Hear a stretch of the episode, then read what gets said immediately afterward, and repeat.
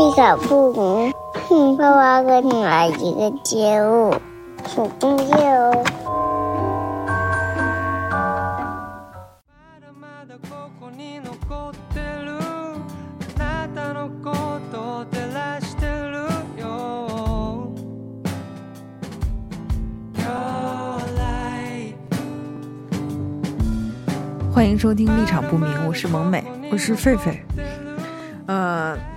因为之前我们不是录了一期那个车墩墩野事记嘛，嗯也因此认识了一个新的出版品牌叫光启书局。嗯嗯，然后我们按图索骥的去查了一下他们出版的新书，嗯发现很有风格，觉得可以嗯跟大家介绍一下。嗯嗯，然后上一期呢，我们做这个春潮，是我们第一次做这种呃书单性质的短节目嘛。嗯嗯，我发现这期节目的那个评价很有意思啊，先跟嗯大家分享一下。有留言说喜欢这种介绍书的节目，也因此很多人说被安利了蚁。嗯，嗯，对，是上一期有一本叫《蚁蚂蚁的蚁》的书，嗯，对，嗯，但是呢，我的朋友也说，他说确实这样的节目呢，不如这个单期介绍一本书的嗯那么深刻吧。嗯嗯嗯，我后来想了一下，可能还是说介绍，就是因为那一期确实我们第一次做嘛，也没什么经验嗯啊。嗯，我们后面其实可以把这个嗯书选的更有主题性。嗯这样呢，也让大家能更有共鸣。其实从嗯上次你录那个心理咨询师这一期，其实也看出来，嗯很多人在留言里面非常呃慷慨的分享自己的一些经历啊，嗯我发现对大家就是很多经历都很有共鸣。嗯那么这一次光启书局挑选的这三本书呢，嗯我觉得首先都是非虚构，嗯因为我们大家我看留言有有的人说希望多介绍一些非虚构作品啊，嗯对，嗯、然后但是都很好读，嗯。而且其实有一个共同的主题，我觉得是，你你也不能说它是痛，但是它是嗯。跟痛有关系的。我们来看一下。嗯、有有三有嗯。三个类型。那我们现在听到的这个音乐呢，这个音乐呢是电影叫《惠子凝视》这个电影的嗯主题歌啊。嗯。然后为什么说，因为为什么用这个歌曲作为我们的背景呢？是因为这是一本儿。嗯，就这个电影它是有一个有原著的，嗯这本原著呢叫《别认输惠子》，讲的是这个一个有听觉呃障碍的叫惠子的女孩如何成为职业拳击选手的故事。嗯这是第一本书我们要介绍的。嗯，然后第二本书呢，这个书名就非常吸睛，嗯它叫《我我的母亲做保洁》。嗯嗯，这个就其实讲的是一个在深圳生活的女孩，然后她妈妈从老家，呃，从陕南农村来到深圳务工的故事。嗯嗯，这个看上去也非常感人啊。嗯对，第三本呢是一个真正的社科书啦，叫《疼痛的故事》。嗯嗯，好，今天我们这主要介绍这三本啊。嗯我们先说这个惠子这本书，哎呀，真是设计的非常小巧啊，很精美。这你知道上期我们有一个重大失误，我觉得真是笑死了，这简啊直、那个 U V 的那个简直 体现了我们这个对业务的生疏啊！就是上期有一个公益叫 UV，我们都说成了 PU，主要是我先起的头啊。嗯这个费老师被我带跑了。都忘了，其实我最好笑的是，到我剪节目的时候，我都没有意识到这是个错误。如果这是错误，我就会把它剪掉。啊，等到我们编辑同行听完以后，他说那个叫 UV，太好笑。嗯然后这个惠子这本书呢又，是个 U V，对，又是个 UV，而且它这个 UV 做的就是彩色 UV 嘛，嗯就是很漂亮啊。嗯然后它这个书很薄，就二百多页，嗯，嗯呃，拿在手里，它这开本也比较小一点，嗯很好拿。嗯，反正整体的感觉就是拿在手里特别好，这个镀镀的这个膜儿也就很舒服。嗯嗯，嗯，他讲的呢就是这个叫小笠原惠子，她怎么怎么成为职业拳击手的故事啊。嗯我先给大家介绍一下，它其实第一部分呢，上来就是讲他想去拳馆打打拳击，然后之前被很多人都拒绝了。嗯因此呢，他对于说人家问他为什么练拳击这种问题，他总是含糊的说为了减肥。哦，因为我们现在很多女孩都通过搏击这种方式来减肥嘛，嗯它是一个特别好的有氧运动。嗯嗯，然后呢，直到呃，就很多拳馆都拒绝，就是因为你这个听力有障碍，其实很有风险嘛，都拒绝他了。直到有一个拳馆就嗯同意他过来，就是打电话以后问他，他就说可以过来。嗯。嗯，他当时以为就是拳长，就这个馆长不知道自己的听力有问题，嗯。但后来他才发现，其实这个馆长他自己的自己的视力就他没有视力，就是他眼睛看不见，嗯嗯。嗯，而且他知道他当时说过一句话，就说我一个失明的人，如果拒绝一个失聪的孩子的入门申请，一定会遭报应的。嗯嗯，所以他是一个其实互助的，有有一点这个嗯感觉的。对，嗯，然后它里面其实就讲他一开始这个馆长夫人问他这个申请书的时候，就问他你到底学习拳击目的是成为职业拳击手，成为业余拳击手，锻炼体能还是减肥的时候，嗯他本来这个时候已经开始想说我就勾选那个成为职业拳击手，嗯。但是馆长夫人直接就指向了锻炼体能，他也没有哦拒绝，哦嗯，他就写的这个，嗯，然后后面第一部分呢就讲他怎么去，呃，逐步的让他的教练、他的馆长，嗯。嗯，都发现，就惠子在没有助听器的情况下，他还是能参与这个拳击运动，嗯。嗯，然后最后呢，他成为了这个职业选手，就是到注册，就是他能注册成为职业选手，而且准备开始他的第一场职业赛。嗯这第一部分结束了。最有意思的是第二部分上来讲的，并不是说我接下来我一场场比赛啊，嗯他上来讲的是，他是就是怎么跟自己成长有有关的一些故事，哦就是他是一个天生性的听力障碍。嗯你知道这一段写的吧，就是还挺有技巧的，嗯。很像那个《荷马史诗 》关于那个呃，就是奥德修斯嗯。那个那个故事回来，不是奥德赛就是打完特洛伊战争以后，他就流落海外嘛，然后他嗯。就回到家里，回到家里这时候他就发现他的离家这十年吧。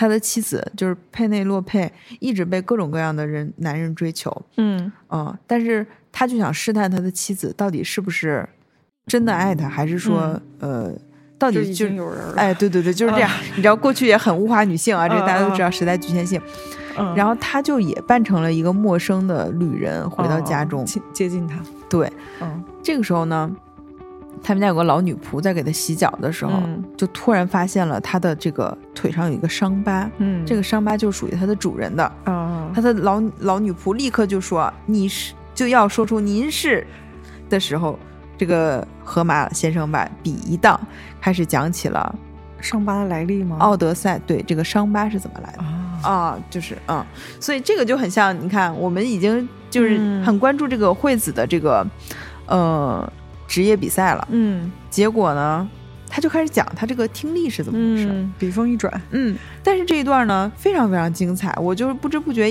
一口气看完了半本啊，就是说他哦这个是怎么回事。嗯。首先，他和他的妹妹都是先天听力障碍，嗯，但是他是他和他爸爸妈妈的第一个孩子，因为他爸爸妈妈都是健全人，嗯。没有意识到自己的孩子可能会有听力障碍这个问题，嗯。嗯，就是介入的比较晚，嗯。嗯，所以导致他就是好像是他是有一只耳朵完全听不见，有一只耳朵有一点点的听听觉，哦。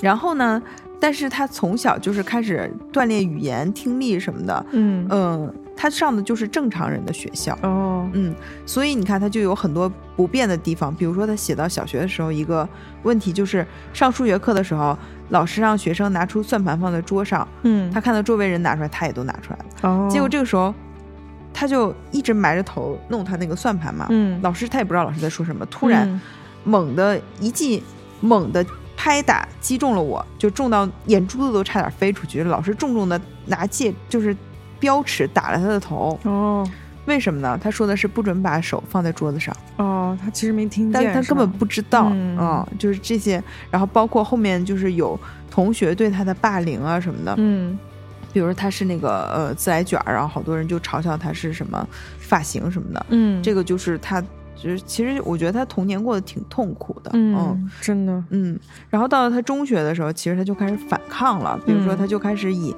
呃，首先他，呃，开始画画，画自己的漫画，嗯然后开始逃课，呃，中中间还讲过他因为偷东西被送到警察局的故事。然后他的，哦呃，他的父母也特别的失望。然后等他从警察局回来的时候，他就说，心里咒骂到烂透了，我这个人烂透了。嗯嗯，这就是后来他就就所谓的破罐破摔吧，就是哦根本不去上课了。嗯这个时候呢，就开始，因为他有就是这个听力训练、言语训练的这个部分，嗯，所以他就经常窝在那个教室里，嗯嗯，不去上课。但是他这个老师给了他充分的理解和信任，就是说你可以来我这上课，只要你嗯来我这儿修够学分，你就可以毕业。嗯但是呢，他原来上课那个老师就会会来劝他说回去上课吧，老同学老师都很想你什么的。嗯然后有的老师在劝他回班上的时候哭了，嗯，但是那个时候因为他很，其实我是觉得他这个时候受的伤害已经很深了。嗯所以他表现出来是个很有攻击性的状态。嗯他他是怎么想呢？他是说别一副假惺惺的热血教师模样，因为日本经常有那个热血教师嘛。他说我甚至听不见你在说什么，嗯，其实听着心里还挺难受的。是的哦，嗯，然后这个嗯，就是等于是他的童年是这样开始的吧。嗯但是呢，等到他上高中的时候，他就一定要求去转到他的那个呃，就是是聋人聋聋聋人哦学校啊、嗯。其实这样他才发现哦，原来大家是可以交流的。嗯嗯。第一次学的手语，我看你对，在写，其实嗯。这是嗯、不是第一次学手语，他是在哦家就学的手语，但他哦第一次拿手语跟别人交流。哦交流，嗯，因为他你想想有多辛苦，他在正常人学校只能通过读唇语，对，借助助听器来就是知道别人在说什么。嗯。但是他在这个聋人学校，就是所有人都跟他一样有听力的障碍，所以大家都哦用手语来表达，嗯反而沟通很顺畅。嗯嗯呃，然后而且他那会儿就是特别的暴力。他写的也很有意思，他说上高二以后，我容易暴走的性格也没有丝毫改变，在学校里扔椅子、砸碎教室窗户、嗯殴打男老师，我觉得太牛了。嗯嗯，然后那个，嗯，当时就是他很暴力，但是我是觉得他就是那个很受伤，所以他的嗯是的他的反反应就是这个，嗯嗯自己变得变得暴力。嗯然后校长就是因为他有一次是他打了老师以后，校长就说你要再这样下去，我们就只能报警了。嗯，然后他母亲也对他说类似的话。他说：“虽然我绝对不愿意看到自己的女儿进监狱，但如果嗯惠子你被抓了的话，探监我还是会去的。哦，其实他这个时候就真的觉得好像不太行了，嗯包括他父亲温和的父亲也也对他暴打了他一顿。嗯事后他父亲其实很抱歉，嗯，他说：“我现在觉得就是当时打你的行为是不对的，但那个时候的惠子光是打两巴掌是不会冷静下来的。嗯我如果不使出全力，你是绝对不会听我的话的。”嗯嗯，然后直到高二的时候，他就变成了一个女老师。嗯，然后他烦躁的时候就找他沟通，找嗯找他聊天儿，然后他就说：“我想当修女。”哦？然后老师看到一脸困窘的他，突然笑了。他说：“可是修女不能打扮成自己喜欢的样子，也不能骑摩托车。哦，然后他一听到“摩托车”三个字，他突然心里一惊，因为他拿到摩托车驾驶证，但他是瞒着所有人的。他说：“哦看起来这件事儿是完全暴露了，就挺有意思的啊。这个就是，其实是在今天录节目之前我看完的这部分。嗯哦，我觉得已经可以跟大家分享一下了。嗯嗯，因为后面肯定就是，这个很像一个，为什么这个会改改编成电影呢？嗯除了他是日本的职业拳击选手里面好像是为数就为三的听力有障碍的拳手之外，这是一个非常值得写的点。另外就是她是唯一的女性。嗯，其次，你看她的这个故事非常符合日本人喜欢的那种热血漫画呀，嗯就是一个一个废柴，嗯嗯对，而且是身体有缺陷。对，就是人物的成长的那个过程，那个轨迹其实还蛮明显的，就是是你期待的那种，他原来是这样的，然后他成长为这样一个人啊。嗯而且我我其实我觉得他那个封底的那个话里面，就是我看到这句话，我就已经非常想看了。他嗯说他怕痛，怕挨揍，怕丢脸，没有过人的天资，反倒怀抱缺陷。没有人能够明白为什么连喝彩声都听不见的他想成为职业拳手。这不是奇迹，是日复一日寂静燃烧着的不甘凝结而成的闪光。我觉得这个写的就是特别符合他这个状态，就是他他并不是一个天才来的，他真的是是完全是靠他的努力，而且他要他不只要跟对手战斗，他还要跟自己战斗。嗯嗯，就是觉得会是一个确实挺像热血漫画的那种。对甚至你刚刚讲这个时候，我其实脑子里已经有有很多那种黑白格子就分格了，你知道吗？啊，对对对。嗯然后我又看翻看了一下这个这个策划编辑啊，嗯 这位叫于梦娇的女士，应该是女士吧？嗯她这些文案写的真的很好，因为哦我也就此机会跟大家说一下，编辑到底在一件一个书上要干什么工作啊？嗯比如说这个选题，可能是一些版权代理会发的邮件，或者是他主动去搜的海外出版讯息，然后决定说，嗯，我要做这本书。嗯然后呢，他就通过版权部的帮助把这本书签下来。嗯，然后呢，在这些手续都办妥以后，开始组织翻译，嗯找人翻译这个书，然后找封面设计师来做这个封面和版式的设计，嗯，然后自己写，包括就是你在这个书上除了作者写的一切的文字都是编辑写的。嗯对，嗯包括定书名儿，对，嗯你看这个书，就是这些文案写的真的很好。刚才你念的那句，还有他腰封上写的这个，就是耳朵听不见也可以打拳吗？嗯嗯，关于失败，关于误解，关于人如何与自己的软弱相处，又如何与他人连接。嗯，日本第一位听障职业女拳手的生命自白。嗯哦，这个写的很好。戴锦华与毛尖儿联 联袂推荐，嗯，嗯，萌美与狒狒联袂推荐。天哪，挺好的，挺好的。嗯对，而且我特别喜欢日本的那个很多这种类型的书，就是他不会去描述用那种很大的词儿去描述东西，就他的那种写的东西就是很很静，但是很有力量。嗯你就觉得他就是一个完完整整的普通人在描述自己到底是怎么一步一步走过来的。对，就是读起来的时候，你就感觉这是就是那种感受，就是哦，他不是多特别的一个人，但他能走过来，然后我我也是这样一个人，我也可以走过来，就那种感觉特别强烈。嗯对我读下来感觉就是很有力量感。嗯嗯，而且他这个惠子啊，很会写。如果不说我刚才说那个荷马史诗的那个 那个，但是首先你看他把自己的缺点暴露的非常充分。嗯，他小时候的那些呃伤痛，嗯，然后他的问题，他并不是一个完美的人，完美的人，他甚至是一个非常不完美的人。对，嗯，他有很多的问题。嗯嗯，但是如果你听过我们上期就关于讲到呃心理的这个，其实就是我觉得是有关系的，对吧？嗯嗯，他他如何对待别人，他自己受的那个伤害。对，就是因为我觉得他，他从那个他的外界遭受太多不公正的待遇了，嗯。就是他必须得通过把自己武装成一个张牙舞爪的人，他才能够在那样的环境里活下去，嗯，就是那样的感觉。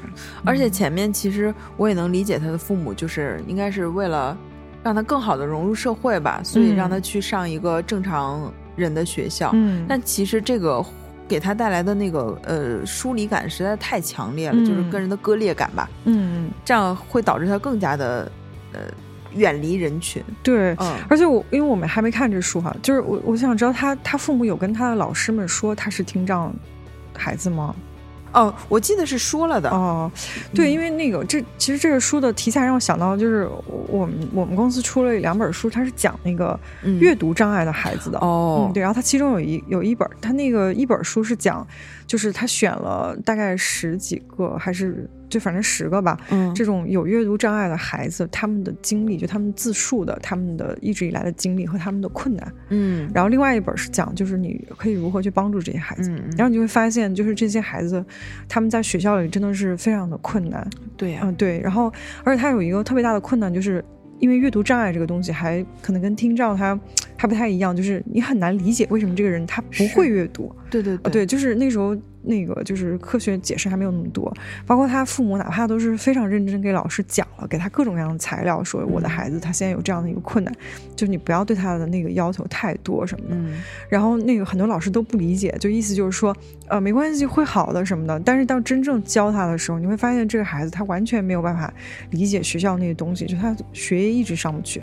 然后很多老师就会觉得你是故意的对，你怎么怎么教都不懂呢？嗯对，就是他们他们其实那个过程是，就是哪怕你跟他说了，还是很困难的那种。所以我觉得。就联想到刚才你讲他在学校里，就尤其是刚才你讲那个老师拿那个大尺子打嗯他，哦，我就觉得那个那一刻对他的伤害真的是太大了，因为对他嗯来说就是无妄之灾。是的，是的，嗯对，而且他里面就讲，就是他一开始学那个语言训练的时候，嗯医生是怎么来讲他这个语言训练有多难呢？嗯就是他在训练第一天他就说过，说教听力低下的儿童学习说话这件事的困难程度，就好比把胳膊切下来，再让这条胳膊学会写字。哦，就是不可能完成的任务。但是嗯你看，他后来其实是通过呃带助听器，然后以及呃手语和读唇语，他其实是能跟人交流。嗯嗯哎呀，这还挺那个的。哎，但是其实我我我我看这书还有一个很有意思，就是拳击这项运动，嗯，因为你你去打过拳吗？我没有完整的打过，但我打过几拳。啊、嗯对，因为我之前那个就是有一个朋友，他有那个拳击馆的那种就体验券儿，我就去体验了一次。我发现打拳真的是一个特别能够发泄情绪和就是改善压力状况的一个运动。嗯然后就是你打的那个瞬间，你就是把很多就是因为那个东西。就哪怕你意识里并不是这样，你也是带着愤怒的把那个拳打出去的，哦那种感觉非常有力量感，就是你能感受到，因为你身体的力量对那个东西造成了伤害，或者让它撼动了它，我就觉得那个东西特别有压力。然后最有意思的就是，呃，我我刚才我不是还我们讨论音乐的时候，我不是讲了另外两个电影嘛，就是有一个是那个《百元之恋》那个，那个里面也是那个女主角是有点儿就之前就是个 loser 那样的一个哦状态，就她在家里干什么什么不成，就有点啃老那样的。嗯。后来她也是路过拳馆，她就发现他们在打拳，她感觉那个就很吸引她，她就也去尝试了一下，然后她就发现她在拳击里面找回她自己。嗯，然后还有包括那个美国那个就是希拉里斯万克演那个，他其实哦。也有点儿，他之前就过得并不好，但是他在拳台上就闪闪发光，哦。嗯，就是这样的。然后最有意思的是，我认识的就或者我知道的好几个 咨询师，哦。他们都是业余会打拳，哦，就在拳馆，就是，但是他那个没有对打哈，嗯就去打那个沙袋，就是用这种方式来发泄压力，来感受他自己。看起来是一个蛮适合都市人的运动哈。对对而且它好像是那个燃脂的效率还很高，所以、嗯所以你看他一开始说，就是很多人问的目的是什么要减肥什么的，肥嗯，对，而且他那个。就是那种有目标的那种攻击，而且你你是很清楚这种攻击不会真正伤害到别人是的，是的，对啊，然后所以就是在有秩序、有规矩的情况下去攻击别人，那个感觉，我觉得对他来说，尤其是他之前他经历那些之后，他其实已经变成一个那个怒气马上就要冲破他自己的那样的嗯。状态，他去打那个拳击，哎，我觉得还挺，就是感觉是一个特别好的方式。但是我们也不能光说好的，我们也说一个就是差的，就是 这个 Friends 里面，哦莫妮卡曾经有一个亿万富翁的男朋友，哦，对，那个男的，我想起来，他就要成为世界格斗冠军是吧？我记得。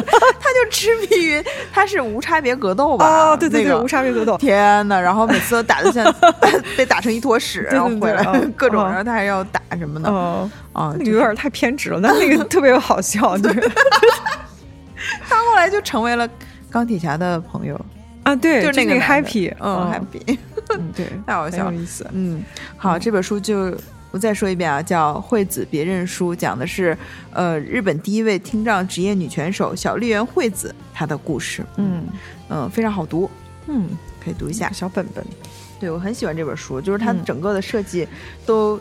都在我的心上，就是可以哦随处带对，着。而且很有意思。今天咱们介绍这三本书是从薄到厚的介绍顺序。好，第二本书叫《我的母亲做保洁》。嗯嗯，这这个作者呢就是张小满。嗯，嗯而像刚才说那个小丽媛是他自己的自传嘛，嗯然后这个就是张小满写的《我的母亲做保洁》。嗯我们看一下这个张小满这个作者，他是商洛人，长居呃深圳，曾经是嗯记者，然后先后在呃深圳晚报、新周刊都从事过深度报道工作，非虚构写作爱好者，现在是大厂女工，那嗯，就是跟我的工作是差不多的，嗯，嗯，互联网从业者嘛，对，不会真的是女工吧？不会的，不会的。嗯、就其实有的书，它这个名字就很有故事性。嗯。就像这个，我的母亲做保洁，嗯。这个书已经就是你读完这个书名以后，你就已经有很多想法了啊。嗯，眼前已经展开一个图景了。对对对，嗯然后他的腰封上介绍的是，二零二零年五十二岁的母亲从陕南农村来到深圳务工，嗯、九百个日夜，三份保洁工作，三十余种清洁工具，每天两万步，零缺勤。母亲想为自己扫出一份养老钱。嗯，哎呦，这个这个文案写的真好，我真、嗯真是就是苏本。嗯，这个编辑真是写的太好了。对，嗯他还有一句话说，这是城市巨轮运转下保洁员群体被掩遮掩的日常，也是一位女儿奋力跨过时间之门，抵达母亲生命真相的灼热纪实。嗯写的非常好，而且我后来发现，它这个是属于光启下面的一条产品线的，叫晨昏线。嗯嗯，然后这下面现在已经有四本书，都很有意思。这本《我的母亲做保洁》，然后下面一本是中国菜市场，然后是下沉的年轻人和海淀妈妈。天哪，我这个朝阳妈妈应该看一下。对，就是每一个都是，就是无论从选题还是从最后选出来的这个角度，我觉得都是非常有意思。嗯，就是很多我们社会的这些问题都在里面。对，然后这本书呢，嗯，就是确实也是大大超越了我的想象，在哪儿呢？嗯首先我我在看这本书之前，我确实没有意识到，就是嗯，就是我们的这个城市有这么多这保洁员的存在，就是哦他。我觉得这可能是他们工作的一个意义，就是我需要在隐藏自己的前提下把这个环境打扫出来。如果要是比如说他他妈妈第一份工作是在商场里嘛，嗯，就是如果一个商场里到处都站着保洁员在那打扫，就是也很奇怪，对吧？哦嗯，所以他就嗯介绍，但是他这个前言写的特别有意思，就是。嗯他说，他母亲有一种独特的回忆时间的方式，不是哦按照这个纪年啊，他的嗯。记忆以我、我弟弟、我父亲以及他身边和身边亲人的重大生命选择和经历为坐标。比如说，他说：“我跟你爸结婚那年，你外婆去世那年，你出生那年，你弟弟出世那年，嗯。你考上高中那年，你外外公不在那一年，你上大学那年，你毕业那年，嗯，呃就是类似完全都是他人的对坐标。嗯，这个开头就非常的吸引我。这个然后第二个点就是，他其实讲到说，现在他跟他妈妈在同一个屋檐下生活嘛，嗯在分离多年之后，然后他常常不知道该怎么跟母亲沟通，嗯嗯，然后其实就是特别说到这些，就是他经常把生命中一些很痛苦的事集集中在一起讲述，比如说躲计划生育和父亲一起在矿山打工等等啊，嗯然后他还不是很能理解他母亲这种叙述的背后的真正原因，嗯。然后他朋友就给他提到了一本书叫《记忆的性别》，嗯。就说，嗯，他看完这本书以后，他就说，母亲记忆的错乱也是一种被塑造过后的遗忘，嗯。嗯，就讲到他的这个，嗯。然后呢，于是他写这本书的目的也是，呃，就是他写这句话：我从进入母亲的记忆开始，尝试去理解一个与女儿分别多分离多年、经历磨难的女性。哦哦，看完以后，其实真的嗯就是他，其实我觉得这是我们现代人会共同面临的一个问题。比如说嗯我们，特别是从小的地方到大城市啊，嗯然后你可能你的人生的这个轨迹就是，我小的时候，我在成年之前所有的一切努力都是为了离开这个小地方，去到一个更好、更大的城市。嗯然后这样一离开，可能再次跟父母相聚的时间已经是很多年之后了。嗯嗯，至少可能是十年以后吧。像我就是，我是零四年考出来，嗯、到我怀孕，哦嗯才又跟对，才又跟我妈妈就是每天，我跟我父母每天的生活在一起，嗯这已经是呃十八年之后，嗯嗯，因为其实就是父母和子女的关系就是这样嘛。嗯世界上只有这种爱是，就是从一开始就是为了分离。嗯然后，当我们再次跟父母生活在一起的时候，其实每个人的生活，特别是这个小辈的这个子女，他经历嗯太多，他的人生就是基本上最重要的时刻，可能都是在父母分离的状态下进行的。然后你再跟你的父母在一起，发现，哎，为什么父母老是在这个念叨过去的事情，嗯，而你的人生还是往前看的？对。嗯。嗯，然后因为因为我当时拿到这个书的时候，首先这个书名就还让我嗯，就是感觉挺深的，呃是因为就是我跟你的感受有点相反，就是嗯。我是非常关注这种所谓的底层人，嗯。就我一下就能注意到这些人，我觉得跟那个我家里有关，比如说，嗯、我两个舅舅都是司机。就是一个就是开出租车的，另外一个是那种开大车的，就是货车的那种司机。比如说我身边有不少亲戚朋友，嗯。那个就是这个年纪的长辈，嗯。他们都是在从事类似的工作，哦。比如说那个保洁，然后呃，那个出租车司机，嗯。还有货车司机，嗯。啊，你知道我刚才说那话什么意思吗？就是哦。不是说我这个人群我忽略不计，哦而是我看这本书以后，我突然意识到，我们身边这些人群都是五十岁以上的人在哦干这个工作。嗯，对。然后我的意思就是说，我的感受是我一开始我就知道这些人哦大概就是这样的。哦，对对对，就是因为他们就在我身边，然后嗯所以我的意思就是，我每到一个地方，我都会第一时间注意到这些人。哦哦，对。然后因为对我来说，他们都是背后有一个家。对，哦，就是我就会有一种，哎呦，他又不知道是谁的舅妈的那种感觉。嗯然后，而而且尤其是我在那个所有的办公楼里面，我都会特别，就是我不知道为什么他们就会进到我的脑子里，比如说保洁哦。和送快递的人，嗯。嗯，然后而且那个这，尤其这本书会让我想到，就是我现在公司所在的那个办公楼里有一个保洁阿姨，哦那个阿姨人特别好，而且她非常会生活。哦，就是比如说有一些那个公司的员工会买那种花嘛，嗯或者他自己有的花快死了，他就会扔到厕所那个门口那个地方。嗯然后这个阿姨就会，如果她发现这个花还能救一救，或者里面有好，她就会挑出来，嗯然后她会选特别好的瓶子，把它插在里面，然后放在厕所里做摆饰。哦，然后她甚至就很多人扔的那个多肉，她就会把那个有一些细小的捡回来，然后培培育出来，然后他自己用花瓶放在里面，他会自己买一些那个香薰，然后放在那儿。哦，就是是特别会生活的一个人，而且很快乐。我当时看这书，第一次就想到这个，就是然后我当时就有一种，就也想知道这位妈妈是、嗯是做了些什么那样的啊。对。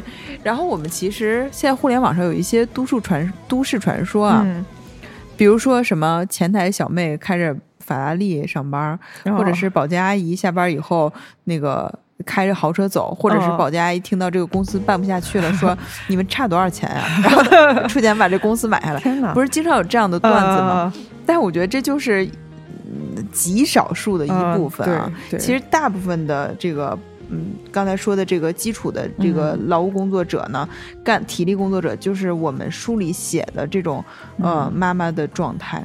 对，就真的就是嗯，有点说温饱线好像有点夸张了，但是就真的是比较朴实的那种工人吧。对我嗯其实看到这个，嗯首先啊，我们先说一下他到深圳以后的这个收入，第一份工作收入是多少呢？嗯。他的合同是这样写的：全日制员工一个月可以休息四天，就是一周一天，嗯。每天八个小时，嗯。一个月两千五百块钱。嗯。然后如果你每天干两个班呢，就是十六个小时，嗯。这样你的收入就是五千元。嗯。四天休息日不休的话，就是你干一整个月八小时嗯。制，然后你可以每天加班，加班费就是八十元一天，嗯。然后十六小时制加班费是一百六十元一天，嗯。嗯，然后这个工作是有这个五险一金啊、嗯。这次也没有五险一金，就说哦。呃，母亲在大大半辈子打工生涯中不知五险一金为何物，这次同样没有，嗯，但是呢，好处就是，嗯，它是定期打在他的银行卡里的，并不是像他原哦来只干的工作啊。就其实我们刚才听到这个收入呢，它真是不高，嗯。两千五在深圳一个月，其实你说能干啥呢？嗯。这个就让我想起我们那个公园儿，就是来来经常去的那个公园儿，这不是跟这些保安都聊天儿什么的吗？嗯。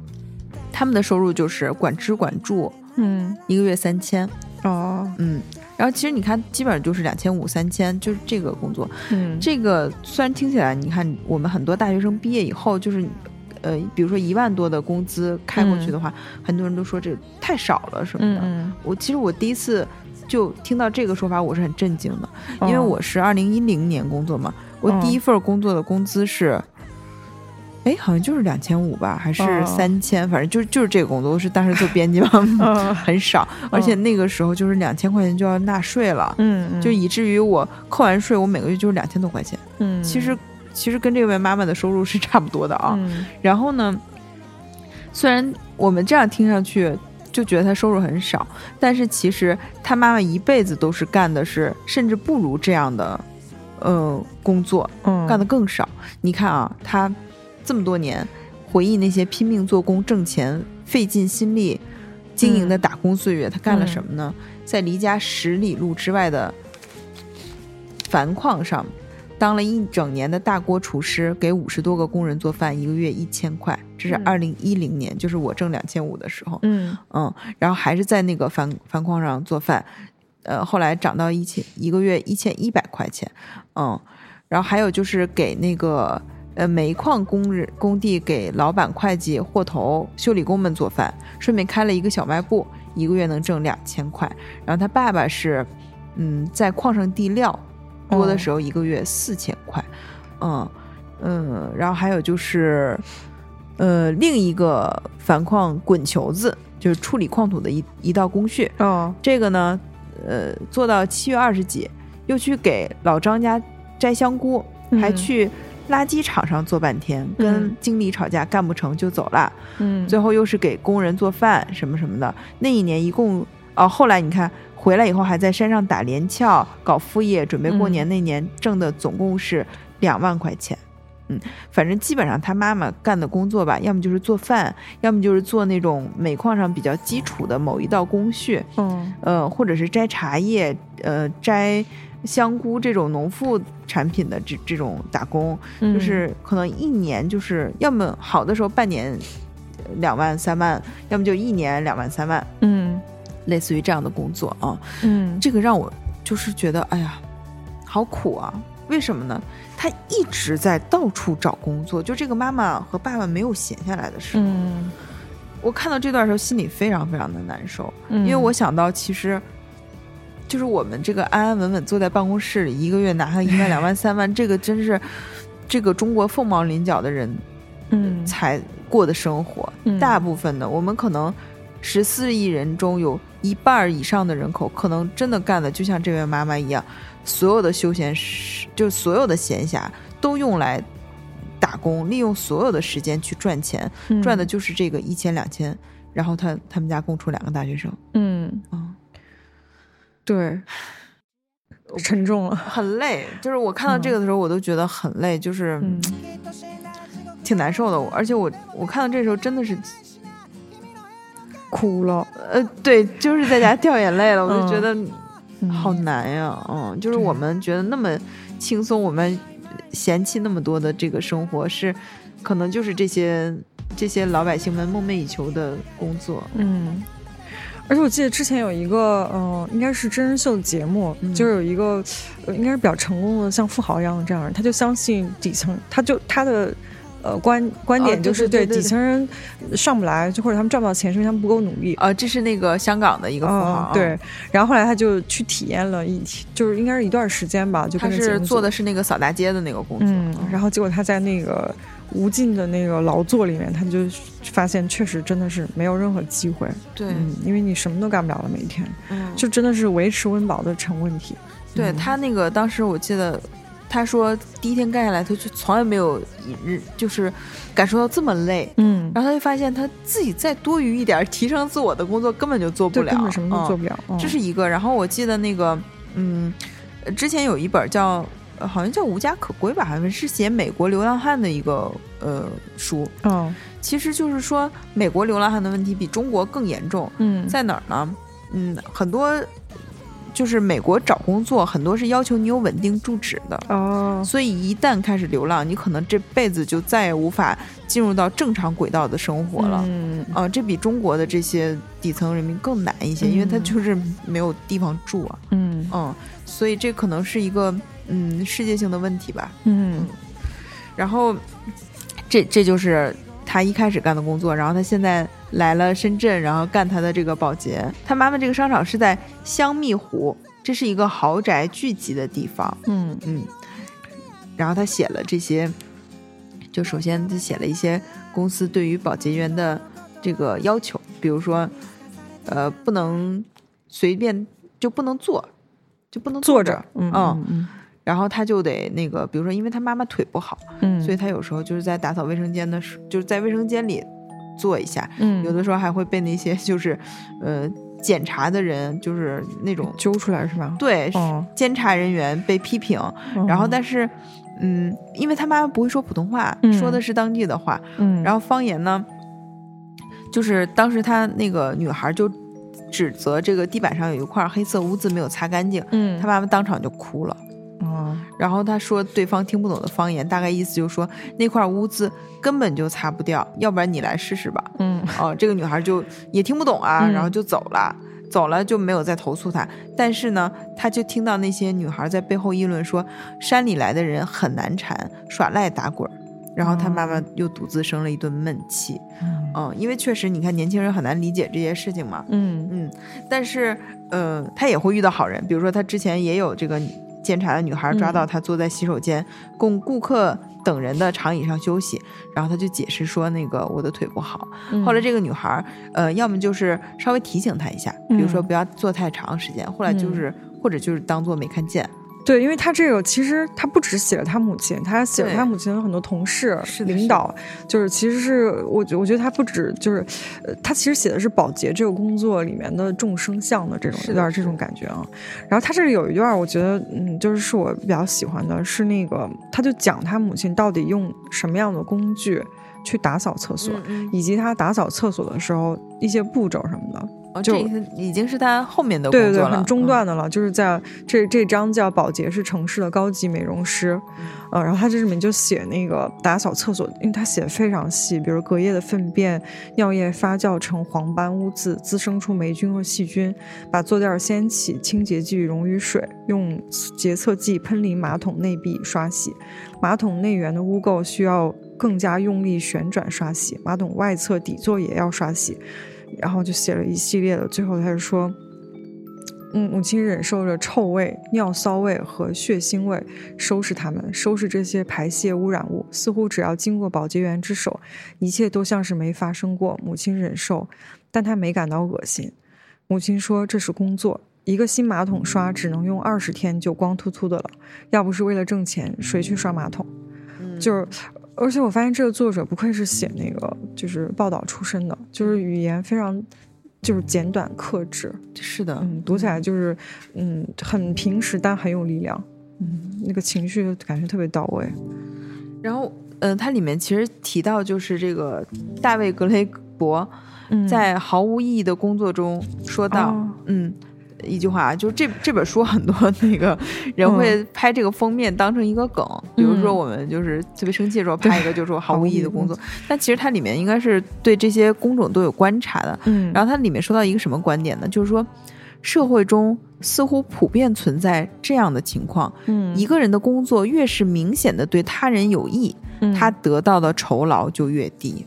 哦，其实这个观点，我觉得还是就是挺值得思考的，因为它里面嗯。确实提到了大量这样的人，其中还有一个，呃，就是这个我我妈妈的工友吧，他嗯之前是在北京当这个就是环卫工人的，哦哦，他说实在是太冷了，就是嗯受不了了，然后就去那个呃深圳，哦，你看他就说那个，嗯，他说这个有些人干这个保，比如说他妈妈是攒一些养老钱，然后同时嗯。找点事儿干，因为这个嗯。我猜作者收入应该还可以，但是他嗯妈妈还是闲不住嘛。嗯。然后他说还有一个，他说还有的人就是为了活下来，嗯，然后这个六十二岁的保洁员，他就是在北京扫过五年马路，北京的嗯。冬天太冷了，冻得手脸皴裂，痛的不嗯。行，一个月也只有三千多块。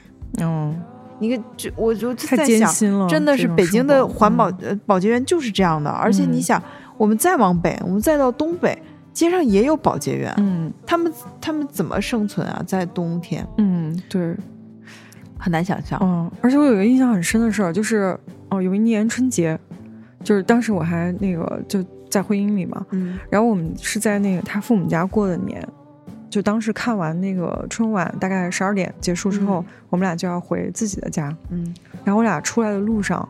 当时大街上那时候还让放那个就是鞭炮什么，就有非常多的痕迹。嗯那个时候就有环卫工人开始清扫街道了。哦，哦，然后我们就穿过那些废弃的那个，就是爆竹的那个、那个、那个垃圾，就有很多人就在扫，然后就回去。我们俩还稍微感慨了一下，啊，真的是很辛苦的而且那就是过年的晚上，你想想，嗯，哎，对。然后这这一段我真的是偶然翻到了，但看的我都有点眼眶红了，嗯就是你就觉得底层，就这些人真的太艰辛了。他说，直到确诊胰腺癌之前，对姑姑都一直在这家修理厂洗车。哎，这也是我，我跟你说，就是很巧，我也看了这篇，然后哦因为这篇的名字非常好，我们说一下，哦，这篇的名字叫《女的是菜籽儿命》。哦我当时看到这个，我就想，我一定要看看是怎么回事。哦，然后他讲的就是他这个姑姑，他是嗯很有意思，就是他姑姑哈，他叫姑姑，但是他的嗯姑姑的丈夫就是我们叫姑父的这个，他叫六舅。哦，然后他就是讲他这个姑姑，呃罹患这个胰腺癌的这、嗯这个事情。嗯。对，然后你看这段显示，最开始的时候工资是一千五百块一个月，第二年一千五百五，第三年一千六，到病情沉重到已经吃不了饭时，姑姑的洗车工作即将满四年，工资马上就要涨到一千六百五，他还。惦记着检查完回来继续做，嗯。嗯，而且其实胰腺癌还是挺凶险的，特别疼。嗯，对，它里面其实提到啊，就是那个他当时开始难受的时候呢，就、呃就拉着他妈妈就是去看病，嗯。但是就是小地方的人呢，对医院好像有一种那个恐惧感，嗯。就是他一开始你看一开始说去那个县城大医院嗯找一个他们都认识的王医生，嗯。王医生告诉他们要去挂号，要办呃要办就医卡，嗯然后他们就很害怕这一切的流程，最后放弃了。嗯转而去找在汽车站门口开饭店的孙姓表叔，然后这个孙姓表叔在县城开了十几年的饭店，认识的医生多。嗯然后这个表示说去找一个姓曹的老中医看看，嗯能治这个疑难杂症。嗯然后这个曹医生边号脉边对姑姑说：“我先给你当胃病治治，最好去检查一下。嗯，我给你开三副中药，如果喝的见效呢，你就再来找我开；如果喝的不见效呢，你就赶快再去大医院检查。”嗯然后他其实还是回来继续洗车，然后这里面就讲到说，嗯，基本上就是这他身边的女人啊，就是他嗯。身边这些女性亲属，都是有小难受就忍着，嗯，然后呢，就是基本上不去看病，然后实在受不了的时候就去西安看病，嗯。去了西安都是癌症。哎呀，哦，他这里面就是讲了这几个，嗯。然后另一个也是，嗯，你看他这个就是说，这就是他们秦岭南路的这个商山地区，他们干的一些，就是这些人干的工作啊，嗯都非常的艰苦。比如说，就是去矿山、去建筑工地、去修高速路、嗯修隧道，嗯又苦又累又伤身体。嗯然后呢，挣来的血汗钱舍不得花，一分一毫攒起来，在城里买房，给儿子娶媳妇儿。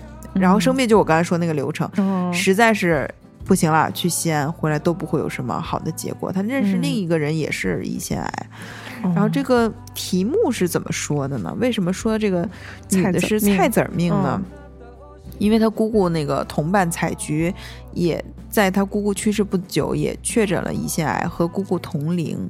然后她洗车时间更长，已经工资已经涨到了两千块。嗯后来呢，觉得脖子疼，嗯再一查就是癌细胞扩散晚期了。嗯嗯，然后他的一生更苦什么的。然后他妈妈常说的一句话是：“女的是菜籽儿命，撒到肥地里就长成卷心菜，撒到贫地里就长成黄苗黄菜苗。”然后母亲看来，采菊这样的命运就跟一粒儿菜籽撒在了贫瘠的石缝里一样，落到贫处苦一生。天哪！但是我觉得他妈妈说这话还挺好的，就是很戳中那个本质。是。嗯嗯，你说就是就是你刚才说的这个这个富豪一开始的认知就是人没有嗯。得到好的生活是因为不努力，但其实嗯。不是，很多时候你的境遇，你你的对。你的起点可能已经决定了你这一辈子对，你就永远都是就那样，就很难翻身的，就是实现所谓的实现阶级跃层。嗯。而且那种真正能实现阶级跃层，说实话，现在最公平路径就真的还是高考。是的，嗯，就是你还有可能说翻身。嗯。但是啊，我们虽然读了这么多就是这个苦的这些点啊，嗯。但是大家不要因为苦 望而却步对这本书，哦。因为这本书真是写的挺有观观察点的，而且他妈妈能在他女儿已经在这个大城市立足以后，还嗯这个干保洁这个工作，其实并不以完全是出于经济的原因，嗯。还有就是对自我的一个认知，就是我感觉嗯他妈妈有一种不服输的那个嗯，感觉啊，就是。对，尤其是那个，我想起他这里面其实也有一段这个，我觉得很有意思。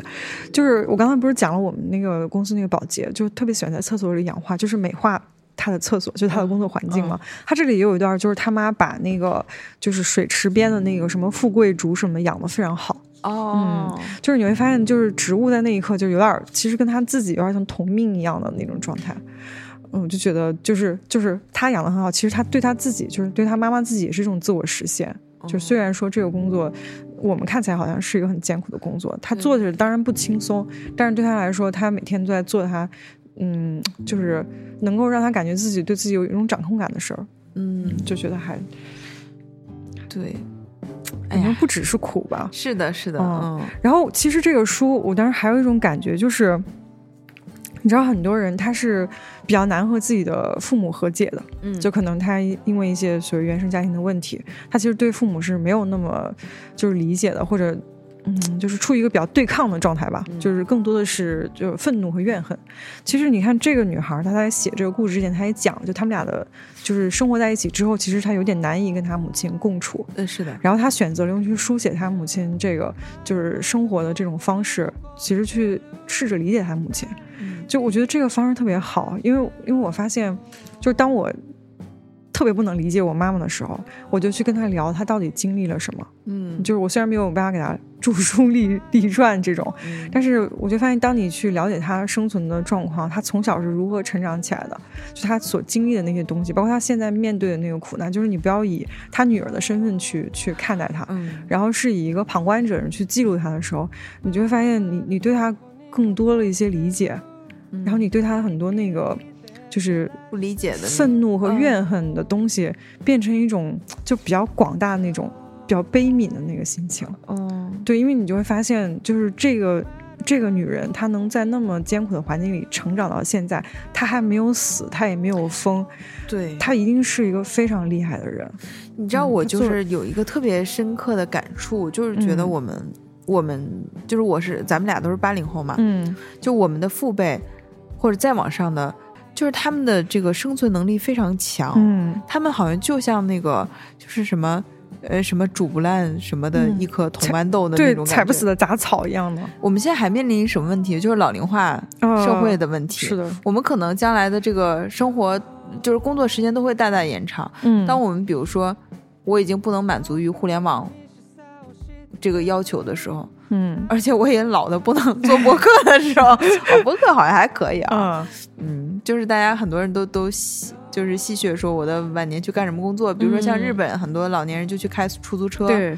嗯，然后现在很多人说我去那个当骑手，嗯，对。还有宜家，啊，对，但 骑手真的很辛苦，对太辛苦了。嗯太辛苦嗯。了。反正就是感觉这个嗯老年，其实这个就业情况比年轻人差更多，只能去干嗯那种又脏又累又伤身体的体力活。是的，嗯。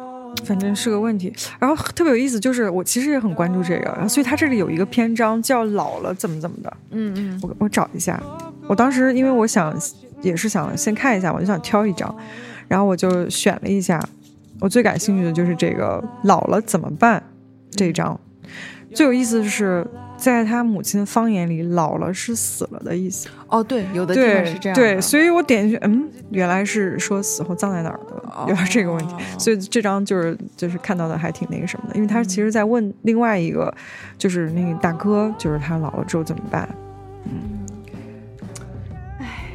就是一些沉重的话题。嗯 那沉默了，不是不是不是，嗯，但是我是觉得我们时代是需要这样的书写的。嗯我记得，嗯，之前就是我们上一期不是也做过一期，就是跟养老有关的嘛，叫《不情愿的照护》。嗯它其实还是说那个，嗯，那个那个书里面，其实他那个儿子的观点就和这里面不太一样，因为他的父母已经不工作了，嗯嗯，他就是一个呃养护的问题。嗯，但这里面其实他的妈妈就还挺独立的，就他还在工作，嗯，而且他妈妈好年轻啊，五就可十二岁，哦，可能他也比较年轻，就是嗯生他生的早，哎，你知道，就看这种故事，我就觉得，哎，我是不是生孩子太晚了？和来来共同相伴的时间太少了。不会，你会很健康的，我活到一百啊岁，你活到一百五，哎呦，打破人类极限成为一个老妖精。好，我们第三本书呢，它其实是这个光启的另一条产品，叫《情感史》。嗯，对，这本书叫《疼痛的故事》，嗯，是我们今天拿到的最后装帧设计最精美 对，一本书。嗯嗯，对，它是一个精装书，而且它的这个这个膜是个磨砂膜，对对，好厉害还。挺酷的。嗯，嗯拿到的时候，我当时一打开这个，我说，我就跟狒狒在那个微信上说，我说你快打开这个《疼痛的故事》这本书，做太厉害了。哦 对，然后我这本也是我最先翻开的，因为特别喜欢看这种就是讲一个单独的东西的历史。嗯嗯，嗯，对，然后这这个书还挺有意思的，而且我发现这三本书放在一起，就是当你看完前两本关于疼痛的这个现实的事件之后，你再嗯。看这个疼痛的故事，它好像就在为前两个书做一个解释、一个解读一样。就是把你拉回到理性的领域，然后去给你讲你在前面两本书里感受到的痛痛苦是怎么回事儿，哦。嗯，就是还挺挺微妙的，就这三本书组合在一起，嗯，嗯，对，我其实看了一点前面啊，嗯。这本书我没有时间看。对，因为这书还确实挺厚的，对，其实我看嗯到里面有一个观点是挺有意思的，就是嗯说关于疼痛在这个人类历史上，人到底怎么命名它，然后嗯怎么就是定义这个疼痛，嗯，其实也是经过了很长时间，包括很多哲学家都参与在其中啊。，对，然后而且里面讲的就是说，就是医生怎么去共情病人这个疼痛，嗯，确实很难。对，嗯，对更详细的你来说。哦，对，然后那个他其实前面他这个这个书还挺有意思，因为本来我就在想他得怎么写疼痛，然后他包括他对疼痛的定义这段，我还反反复复看了两遍才确认啊，他就是这样的。嗯他说简单的将疼痛说成疼痛。他的意思说，要是有人用疼痛来描述自己的经历，他就是疼痛的，就是你哦说是就是，啊嗯，有点这种感觉，就是，然后它这里面那个你刚刚说那段，其实我没有太注意，但是我发现这里有一个意思，就是有一个人类怎么描述疼痛的，他用了尼采的一个例子，哦，觉得尼采这人也挺（括号挺不是人的）。就说一下这段，他说尼采有句名言：“我给自己的疼痛取了个名字，它叫狗。”就是哦狗、那个狗，然后他说，疼痛和任何别的狗一样忠诚，一样冒失而不要脸，一样有趣，一样聪明。我可以责骂他，在他身上发泄坏心情，就跟别人对他们的狗、仆人、妻子一样。在说些什么呀？对，然后我读到这儿就想，靠。然后底底下这个幸亏这个作者把他拉回来，他说这是个恰如其分的比喻，虽说对非比喻的狗、仆人、妻子算得上侮辱。哦，对、啊。然后你看我读到这儿的时候，我其实就想到了这个我的母亲做保洁这个。嗯，他就里面包括他的母亲，就是一直以他人的那个事件作为自己人生的坐标这件事儿，哦我觉得他在那一刻就真的是属于一个从属地位的这样一个角色。嗯然后这个疼痛里还有一段，我觉得也挺有意思的，就是他他这里面引用了非常多的那个呃文学、艺术、哲学的呃一些那个。大家的言论来去描述疼痛到底是怎么回事儿，嗯。就是哦对，然后他把疼痛分成两类，我觉得这个我也觉得挺有意思，就是一种是 pain，就是生理上的疼痛，嗯。一种是 suffering，就是哦。成就是那个痛苦，嗯就是心理上的疼痛。然后他通过分类这两个去描述他这里面要讲的那个疼痛的东西。然后它里面讲的那个疼痛到底有，就是叫他人的疼痛，你看很有意思。就比如说刚才我们不是聊嘛，就是这个书这么苦，为什么我还要看它啊？哦然后他就讲这个，他倒没有说为什么，我还没看到那儿啊，但他就讲说那个他人的哭声可能令我们无法承受。苦难实在太多了，甚至连对疼痛的恐惧都能诱使我们自残、过量吸毒和酗酒。哦嗯，就我觉得，就尤其你刚刚说，就那个，就你不是跟我讲说你看的时候你都哭了吗？就那个时候，哦那个时候我正好在看这个，哦，我就觉得就是真的是就是他人的哭声令我们无法承受那样的。嗯然后，但是他这里面特别好的就是他非常认真的在每一个例子里都举了女性分娩的疼痛，啊，嗯，这个让我觉得就是非常好，而且他尤其他在后面的时候还有，哎呦，他在后面的时候还有一个小的理论，就是嗯，又觉得合理，又觉得有一点点残忍，他就觉得疼痛是一种。是每一种疼痛都有特定的声调，哦，嗯，就像那个车墩墩那个 BP 的那个，我看看，它是它是有五五线谱的，哦它直接把各种疼痛用一种那个声音的形态把它表现出来了。哦然后他在这儿说，呃，分娩的撕裂疼痛导致的哭喊比所有其他的都更尖锐强烈。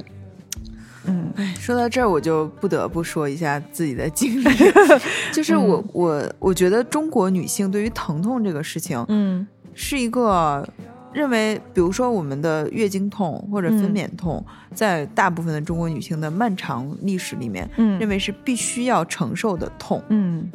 这个必须的意思就是，哪怕我有方法来避免，我也不能，因为没必要，嗯，然后甚至觉得不正当。啊对对大家都觉得就是应该是这样的。对嗯，然后我第一次就呃知道说我们可以选择月经不痛，就是那个人说其实美国呃青少年，就是女孩第一次来月经，如果她去校医室，嗯，然后那个就说我很疼，哦怎么？样，医生就会给她那个讲避孕知识，同时给她一片那布洛芬。哦哦啊、所以从那天开始，我因为我有时候会有一一些胀痛，但是我不是那种特别剧烈痛经的啊，因为有的人就是嗯非常疼硬疼没有用啊，我就属于那种难受。嗯嗯但我后来就是我连这个难受我都不想忍受，嗯于是我刚开始我就立刻吃一片布洛芬，这里面有一个小知识点，就是它其实是缓释的。嗯嗯，就是它需要一个小时起效，哦所以你如果有这个痛经的困扰，你一定要一开始立刻吃上，嗯。啊、这样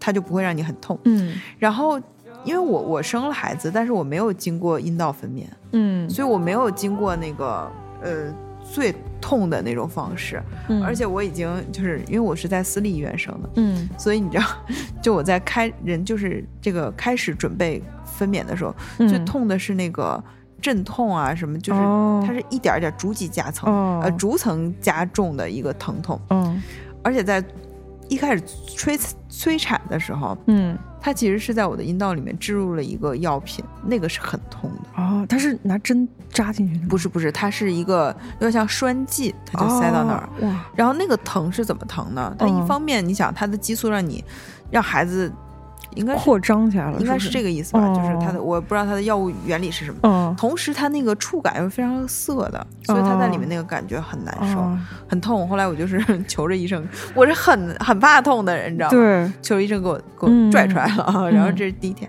然后第二天又开始催催产，催产它就有那个就是阵痛嘛，哦它就开始你就看你的那个，它有个仪器监视，你知道吧？你能看到嗯你疼痛那个波，哦我哟，就是它很大的那个哦阵痛的时候就天哪有这个波，嗯。然后那个感觉像什么呢？嗯。就特别像，呃，痛经特别严重那种，就是你觉得你的痛是在你的腰部，哦，它在后面的。哦。哦，那个时候我就变得非常的烦躁，嗯。然后当时我就说我不行了，我我要不行了，医生快来看看，我开了几指，我要立刻用那个 镇痛嗯。分娩镇痛。嗯，医生说你开了半指，天哪，嗯，那时候我觉得我都要死了，嗯我说他说我开了半指，我说。用，立刻用，马上用，因为我那个只要一开指，就那个医院是只要一开指就能用。嗯医生说要不你再忍忍，他说真的，你这个就是最好是开了一指以后再给你用上，嗯或者两指，他说是两指。哦我当时觉得不行，我到那时候已经死了嗯啊，我就说求求你，求求，立刻马上，然后就进来一个医生给我扎上，我那一刻就觉得上了天堂，哦就一点疼都没有了。哦嗯，他后来的那个阵痛的感觉就是。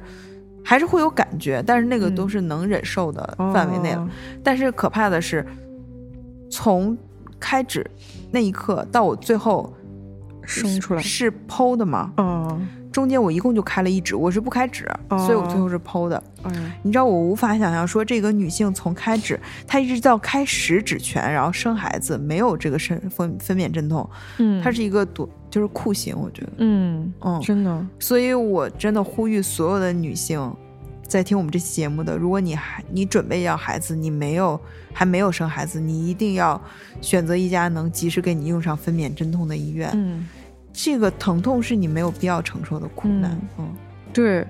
正好这这个书里卷首也有一句话很适合，他 说本书同样关注受苦受难者身边的人，包括那些可能要为疼痛负责的、提供慰藉的，还有许许多多焦虑的目击者。嗯嗯，就是还挺那个的。嗯，然后刚才你说的那个，就是关于开指的这个，我之前有一次陪人做手术，就我在门口等着，然后当时疫情期间是不能进到里面的，它有一个专门的大厅，是就为所有陪做手术的人待着的那种。然后它两边各有一个大屏幕，就是播报现在手术的进程，一边是做手术的人，一边是生孩子的人。哦。嗯，然后他生孩子的人就是姓名谁谁谁开了几指，哦。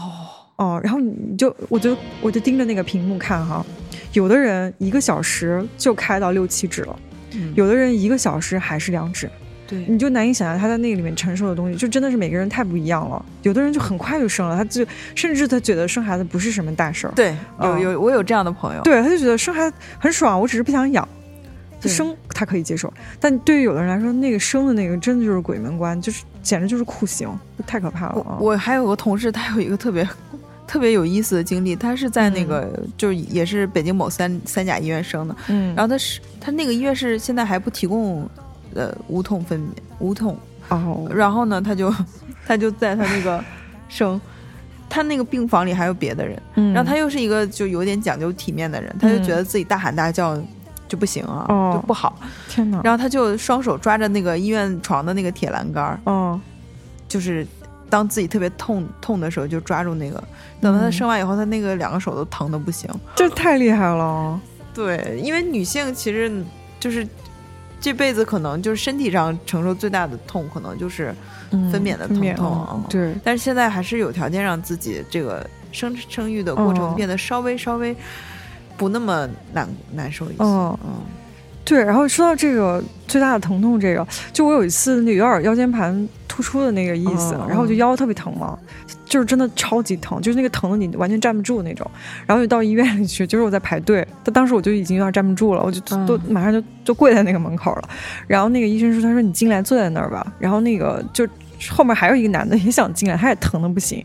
然后那个医生特别有意思，还是个男医生，我觉得还蛮好的。他就说，他说疼吧，就说那个男的，他说你的疼我能理解，他说这疼仅次于女性分娩和痛经，就跟那个男的说。仅次于吗？嗯不是就是腰椎间盘突出吗？对，但是你知道那个还有一个仅次于，就是说肾结石也是仅次于分娩。哦，就就反正他们都没有那个女性的那个那么疼，但是他就就相当疼了。然后我当时对当时看那个男的也是有点不知道为什么他突然间说这个，对对对啊！但是我当时那那个那一刻医生那样讲的时候，嗯，你很有那个啊，安慰感是吧？对，有有被安慰到啊。你知道那个就是我的伴侣有一次肾结石，然后他当时特别有意思，就是他吃完嗯饭以后。突然就疼痛，嗯。然后因为我有一些，因为我特别喜欢看医学相关的那个书籍知识什么的，然后我就帮他排除了，呃，阑尾炎，嗯，然后我就突然想到《Friends》里面不是有一个，就是 Joey 有有一次特别疼，然后那个旁边有一个印度籍医跳一跳。生一直说一直说 kidney stone，我说你是肾结石吧？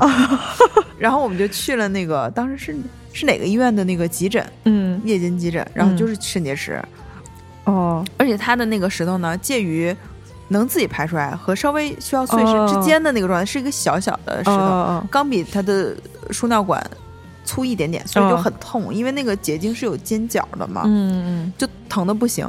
然后当时那个。呃，他去输液，输液就是消炎和止痛的液。嗯我去给他买饮料，因为说要多喝水嘛。哦然后我就听到那个旁边就哇一声，我想这谁吐了？回去一看就是他吐了。太疼了，疼是吧吐了嗯对对对嗯后来我跟他说，我说那个我刚才查了，确实很疼，说那个仅次于女性分娩。然后你猜他说什么？嗯他说那咱不生了。哦，天哪，怎么突然间吃到狗粮了？怎么回事儿？今天都吃了多少了？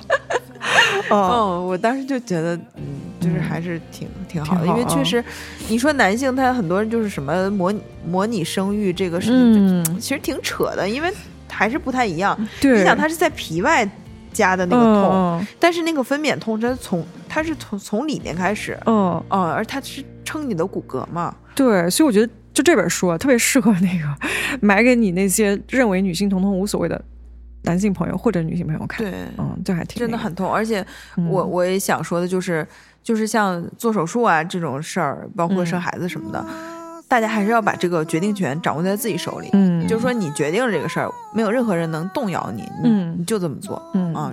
是，然后另外就是通过这个疼痛故事，除了了解女性，其实也了解人类在疼痛上的这个。对，我跟大嗯家说一下它这个就是目录吧，因为它这个书比较设计比较好，就它从目录里其实你大概能感觉到它到底要讲什么。嗯比如它开始第一章就讲什么是疼痛，它这一共九章，然后第二个讲疼痛为何难以言说，嗯其实跟我们是刚才说的，就是难以命名以及很难说出口。嗯然后第三个讲仿佛电流正在劈开身体，疼痛的隐喻。嗯嗯，第四个是试炼与指引，疼痛的精神作用。嗯第五是应该相信谁，疼痛的叙述与诊断。嗯第六章是无字之书，解读疼痛的姿态语言。第七章是什么影响了我们对疼痛的感知力？第八章是如何面对病人的疼痛，关于同情的纠结。九是为什么没能用上止痛药，啊镇痛剂的分配。对对对对对嗯对，所你知道以刚才你说那个就是，呃，疼痛的隐喻就是像什么闪电，这一章应该讲的就是你当你跟别人讲述述的时候，嗯对，你知道这个我就有一个什么切身体验呢？我有一次去看牙，哦就那个呃，反正就是镶牙还是什么，反正我有个嗯牙的问题，然后当时就特别疼，嗯，他其实在钻我那个牙，我哦就说我说疼疼疼疼疼，你知道嗯医生怎么说吗？说是不是有点酸？然后当时我大脑里我说这是酸吗？这不是疼吗？哦啊、我就其实这个就是我跟医生产生了一个分歧，哦但是我就觉得那是疼啊，哦，怎么能是酸呢？这但是他描述无法描述？而且他没他说，而且他每次都说，他说嗯接下来会有点酸，然后就是疼啊。其实这个就是我刚才对沟通有障碍啊嗯。然后你看他这段儿，就是我给大家完整读一遍这个仿佛电流正在劈开身体这个描述啊、嗯他就是说那个。这是一个精神病学家对他自己疼痛的描述。他说，患者被逼采用最极端的夸张表达，疼痛就像一千把刀插进他的脑子里，或者有锯子不断切割。他的神经就像烧得通红的铁，脊髓里有蒸汽在沸腾，腰和腿里有无数细金属丝在燃烧，仿佛电流正在劈开身体。嗯但是你知道我听完这一段的表，就是描述我的感觉嗯就是，这个患者是是受过教育的，哎，所以他能有这样的描述。，对，如果是一个没有受过教育的人呢，比如说如果医生问你，你现在的疼是尖锐疼还是钝疼 还是刺痛疼？嗯，这个这个病人如果是一个没有任何文化的人，他他这几个词儿他都听不懂，对他没有办。法描述，嗯他只能说我疼。嗯，对，嗯，所以才让那个嗯就是很多交流变得很很那个什么。